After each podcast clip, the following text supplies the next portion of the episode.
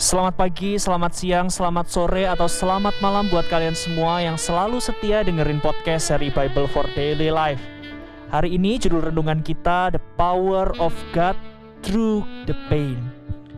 Kuasa Allah melalui penderitaan.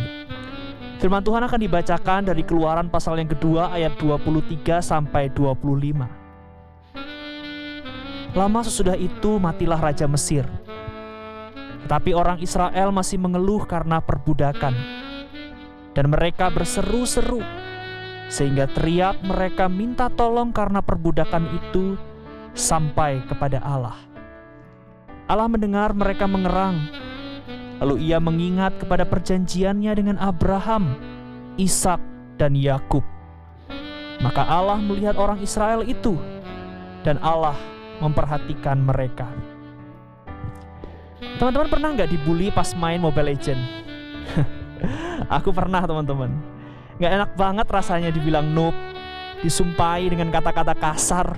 Apalagi kalau kita sendiri udah berjuang sebetulnya bukan karena kita nggak berjuang, kita udah berjuang tapi memang skill kita di situ sampai mentok di situ aja gitu ya.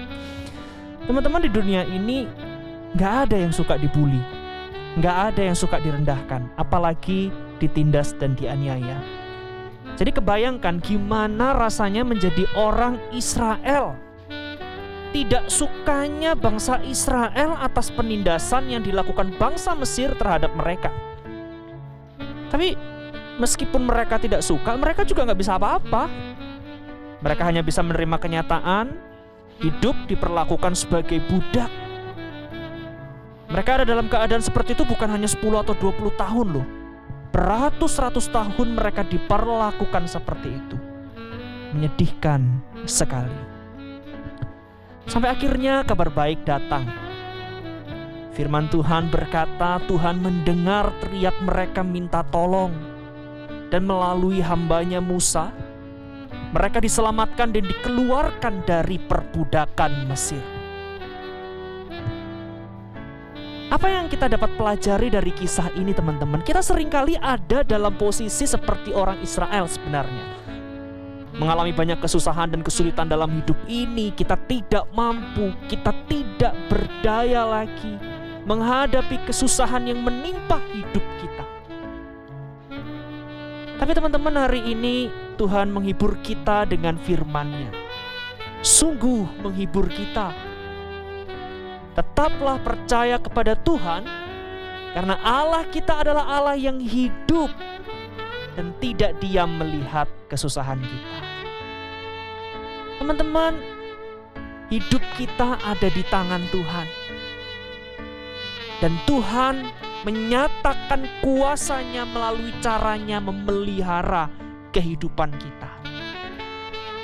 Tapi mungkin sebagian kita ada yang bertanya-tanya nih, kalau Tuhan memelihara dan aku pun percaya kepada Tuhan, aku berdoa kepada Tuhan di tengah keadaan sulit yang kuhadapi, kenapa keadaannya tetap sama? Nah, teman-teman, untuk menjawab pertanyaan ini, aku jelasin dengan sebuah ilustrasi. Teman-teman, kita sering lihat anak kecil nangis, kan? Ada banyak alasannya, tapi tentu kita pernah lihat anak kecil nangis gara-gara kejedot pintu, meja, gara-gara jatuh, atau apa pun lah. Nah, sewaktu anak kecil itu nangis, pernah nggak kita lihat bapak ibunya panik, terus langsung bawa anak itu ke rumah sakit, dan entah gimana caranya, pokoknya anaknya hari itu juga harus sembuh. Enggak kan teman-teman ya, itu lebay namanya. Jadi teman-teman bersyukurlah, karena kita memiliki Allah yang sungguh memperhatikan dan memelihara hidup kita. Tuhan mau meskipun kita harus menghadapi situasi sulit penuh pergumulan dalam hidup kita, kita tahu bahwa dia tetap memelihara kita.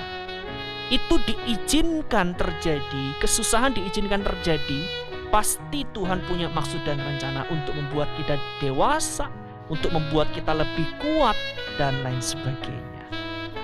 Jadi teman-teman, bersyukurlah. Karena di tengah pergumulan dan penderitaan kita, Allah menunjukkan kuasanya dengan tetap memelihara kita.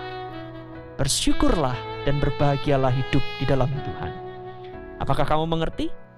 Apakah kamu sudah bersyukur? Tuhan Yesus memberkati.